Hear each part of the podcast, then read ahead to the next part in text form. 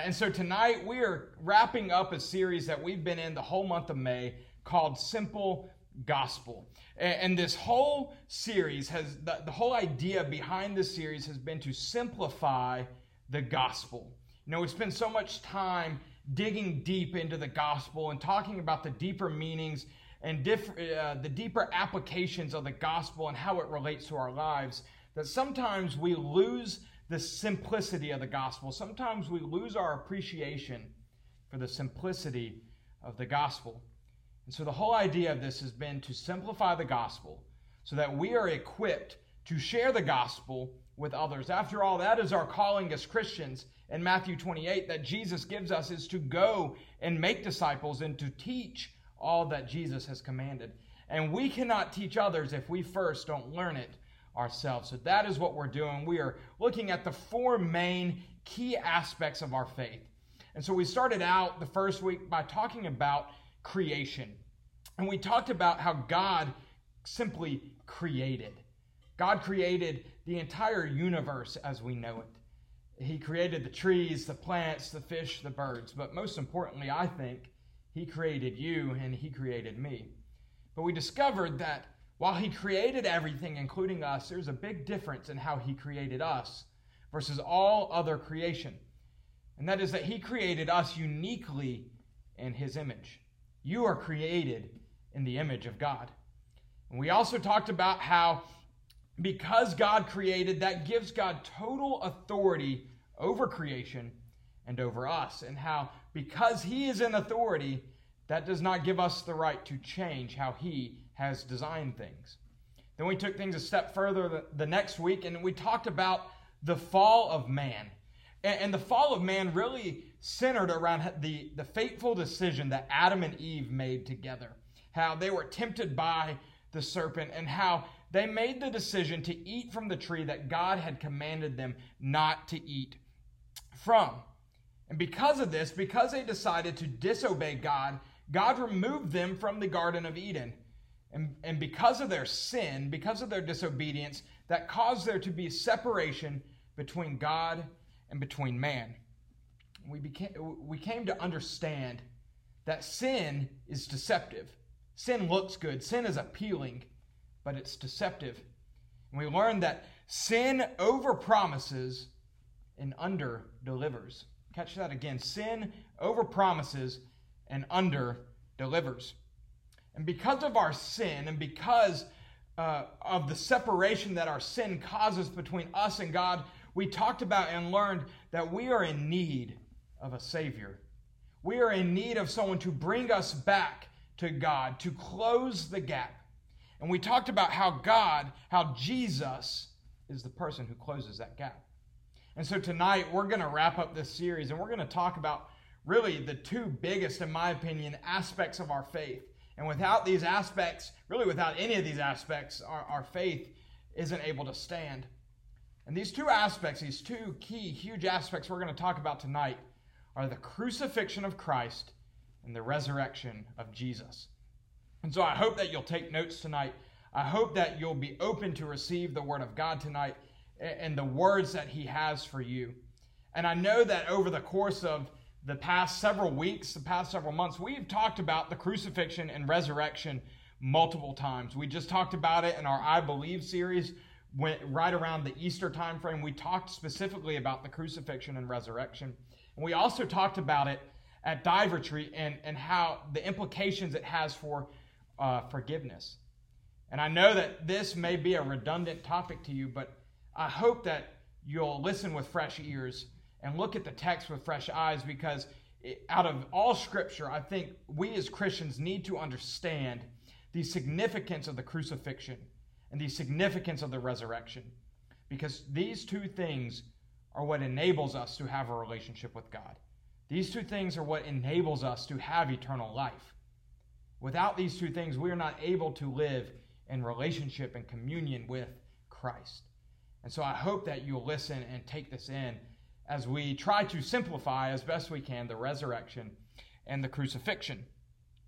But tonight, I want us to focus on something a little different, something maybe you haven't focused on as much when we've talked about the crucifixion and resurrection. Tonight, I want us to focus on three words. Three words that Jesus spoke as he's hanging on the cross. And if you have your Bible, I want you to turn to John chapter 19, verses 28 through 30. John chapter 19, verses 28 through 30. And as we listen to the words of Jesus and we focus on these three words, I want us to focus on the implications that these three words have specifically for the crucifixion and resurrection. Here we go. John chapter 19, verses 28 through 30. Jesus knew that his mission was now finished. And to fulfill scripture, he said, I am thirsty. A jar of sour wine was sitting there, and they soaked a sponge in it, put it on a hyssop branch, and held it up to his lips. When Jesus had tasted it, he said, It is finished. Then he bowed his head and released his spirit. I want you to look back at verse 30 here because I don't want you to miss these three powerful words that Jesus says. When Jesus had tasted it, he said, It is finished. You know, if we were reading this in Greek, the word that we would be reading there for it is finished is tetelestai. So there you have it, your free Greek lesson of the night. You've now learned one word in Greek, tetelestai. And as Jesus is hanging on the cross, he says that word, tetelestai. And it translates directly into English as it is finished. And, and these three words, while so simple, bear so much importance and significance in our lives. And I want us to first look at what does tetelestai mean for the cross? How does it relate to the cross? And be, before I, I think we can begin to understand the significance that those three words, it is finished, mean for the crucifixion and for our lives through the crucifixion, I think we first need to understand the importance and significance of what Christ did on the cross. And if we look at uh, the book of Romans, flip uh, a couple books over Romans chapter 5, verse 8, we're going to begin to see the significance of what Christ did on the cross. It said, But God showed his great love for us by sending Christ to die for us while we were still sinners. I want to give you one more verse in the book of Luke, chapter 23, verse 34. Listen to this and pair it with what we just read. Jesus said, Father, forgive them, for they don't know what they're doing. So God showed his love for us while we were still sinners by sending Jesus to die on the cross for our sins. And Jesus, while he's hanging there, says, Father, forgive them because they don't know what they're doing. If we look farther in the New Testament, in the book of First John, chapter 1, verse 9, it says that if we confess our sins to God, then he will forgive us. So, the significance of Jesus hanging on that cross means that he was that sacrifice. In that final moment of his life, he took our sins so that we could be free. He offered us forgiveness. God showed us his love. See, Jesus dying on the cross was all about forgiveness. It had nothing to do with us. It had everything to do with his love. It had nothing to do with anything we had done. We didn't deserve Christ's sacrifice. We didn't deserve his forgiveness or his love. But because God loved us, he sent his son to die on the cross as John 3:16 says, so that we could be forgiven, so that we could experience that relationship with him. So that all we have to do is call upon the name of the Lord. All we have to do is confess our sins in order to be forgiven. So, again, what do the words, it is finished, have to do with the crucifixion? And how does it relate to us through what Jesus did on the cross? Now, I think if we look at uh, life before Jesus was on the cross and life after Jesus died on the cross, there's a really big difference in how people were forgiven and how people experienced the forgiveness of God. You know, as we look throughout the Old Testament, we see that people had to sacrifice different things in order to experience the forgiveness of God. If we look specifically in the book of Leviticus, there are pages upon pages of rules and hoops that people had to jump through in order to experience the forgiveness of God. And I was reading over some of those today. For instance, if you sinned, uh, you might have to bring a sheep without any blemishes, a, a perfect white sheep, and sacrifice it for your sins, or a young goat, or you might have to bring different spices, or you name it. There, there, it just, the list goes on and on and on about the different things you had to do for each specific sin. And you had to take your offering to the priest, and the priest had to do certain things in sacrificing all the things to God. And so it wasn't that the people weren't just able to confess their sins and be forgiven. They had to jump through all these hoops. They had to earn the forgiveness of God. That's a big difference between being able to confess our sins and being forgiven. You see, we don't have to jump through all those hoops. You don't have to earn the forgiveness of God. All you have to do because of what Jesus did on the cross is confess your sin. The work is finished. Jesus finished the work on the cross. And for us, that's significant. It is finished. The work is finished. The sacrifice is finished. All you have to do is confess your sin and believe in Christ and be forgiven. You don't have to earn anything. You know, I can think back to when I was in uh, eighth and ninth grade, and when I was really at a point in my life when I was struggling with Christ. And even as I began to know the Lord, I still felt this need to prove myself to God, to earn God's forgiveness. I felt like I wasn't good enough. I felt like the sin in my life was so bad that there was no way God could forgive me unless I worked for it. Unless I worked for it and earned it. Unless I lived a good enough life to earn Christ's forgiveness. But unfortunately, I, or, or I should say, fortunately, I was very mistaken. I was very mistaken in how God's forgiveness works. If I was living in the Old Testament, yeah, absolutely, I'd have to work for that forgiveness. But thank God that Jesus died on the cross so that I don't have to earn anything. I was talking with a, a good friend a couple days ago, and he has been uh, deployed in the Air Force for several years, and he's living up in Arkansas now. He was deployed over to uh, the Middle East uh, in the Air Force, and uh, he just reached out. He saw the devotion that we had done on on Monday on our Instagram feed and just reached out and said thank you for that message and how it just spoke to him. And we began talking and ended up talking on the phone for probably close to an hour and a half or two hours. And he said, Nathan, I, I just struggle right now. I'm trying to relight my flame for Christ, but I feel like one of the biggest things that's preventing me is I feel like I need to earn my way back to Christ. I feel like I need to prove myself to God that I'm sorry. I feel like I need to prove myself to God that I'm different. I, I feel like I need to prove myself to God so that I can earn His forgiveness. And I just told him, I said, look, you, you don't have to do any of that. Even though you've turned your back to God, God has never stopped loving you. God has never stopped pursuing you. Jesus loves you for who you are. He doesn't necessarily like the things that you've done. He doesn't necessarily like that you've turned his back to him but he's willing to forgive you because he has already done the work. You know, we, we have grown up our entire lives being told that if we want something, we have to work for it. If you want a good grade in a class, you have to work for it. If you want money, you have to work for it. If you want anything in life, you have to work for it. And so when we hear that the forgiveness of God is free, to those who are in relationship with Him.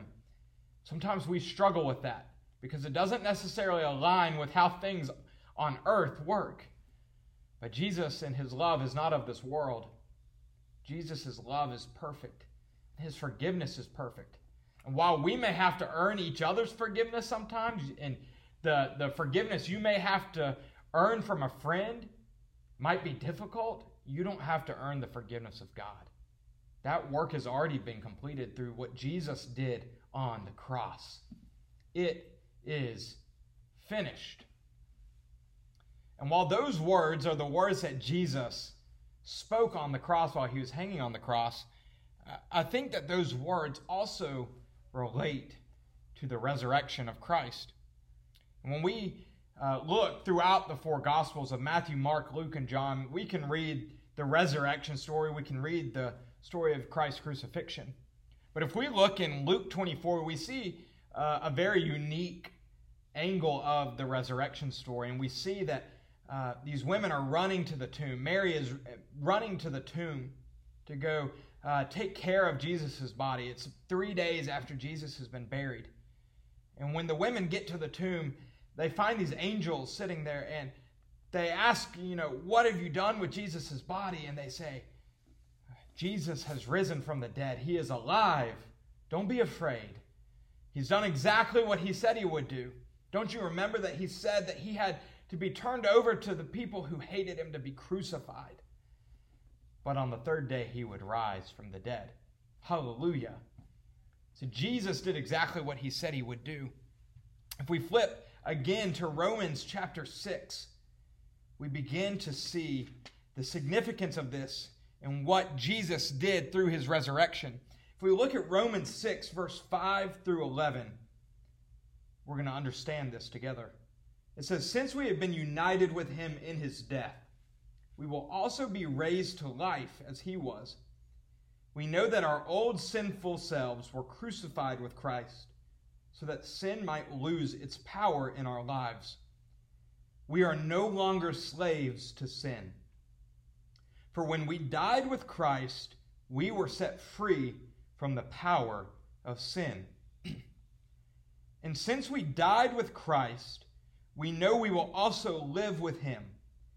We are sure of this because Christ was raised from the dead, and he will never die again. Death no longer has any power over him. When he died, he died once to break the power of sin. But now that he lives, he lives for the glory of God. So you also should consider yourselves to be dead to the power of sin and alive to God through Christ Jesus.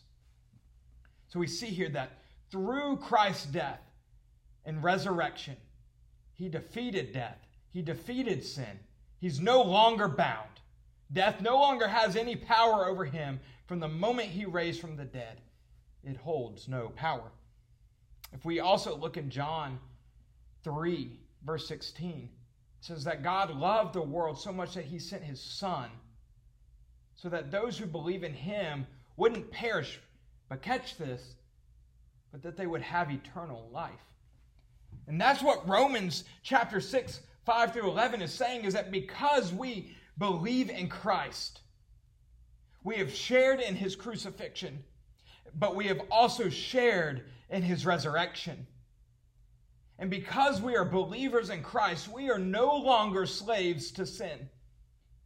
We no longer are bound by sin. We are no longer bound by shame. We are no longer bound by regret. You are free.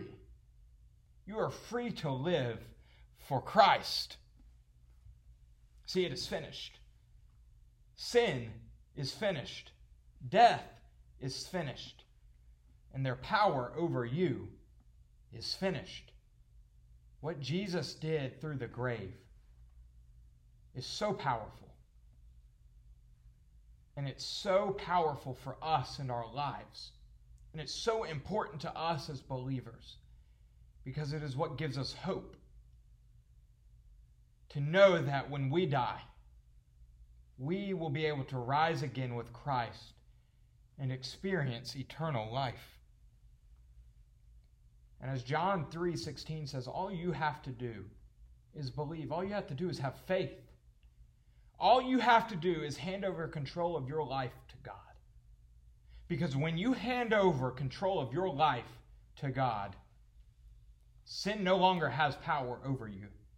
Death no longer has power over you. You may be tempted, but you can overcome because you are free. You are no longer bound. It is finished. Sin no longer has that power. Sin is finished, and death is finished. You know, I hope during this uh, past Memorial Day weekend that you were able to take time with your friends and family and just enjoy the weekend. But really, I hope that you are able to reflect on why Memorial Day exists. You know, Memorial Day exists to honor those who have lost their lives fighting for our freedom. Memorial Day exists to honor the families who have lost loved ones on our behalf. And as Christians, we recognize that these men and women who have lost their lives for us have loved us just as Christ has loved us. You know, Christ died and rose again so that you could be free. He died and rose again so that you could be free. So that you no longer had to be bound to sin. So that you no longer had to work for your forgiveness. But that you could live in freedom. And I want you to hear these words that Jesus loves you. Jesus loves you. And Jesus doesn't want you to be controlled by your past. Jesus doesn't want you to be controlled by your shame or by your regret or by your sin. He wants you to live in the freedom that He died so that you could experience. Let, the, let go of the chains. Walk in relationship with Christ and walk in the freedom that He died so you could experience. He wants you to have a relationship with Him. And He wants you to experience eternity with Him. You know, we see this desire of Christ in uh, the Gospel of Luke, chapter 23, specifically in verses 42 through 43. And here again, we see the crucifixion story as, as Jesus is hanging on the cross, one of the criminals hanging next to him. One of, one of them mocks him and says, If you're really God, get off the cross. But the other one says, Don't you understand who you're talking to? You're talking to the Son of God. And that criminal who understood who Jesus was said, Forgive me. Forgive me of my sin. I'm sorry for what I did. And Jesus shows his desire for all of us in what he says next.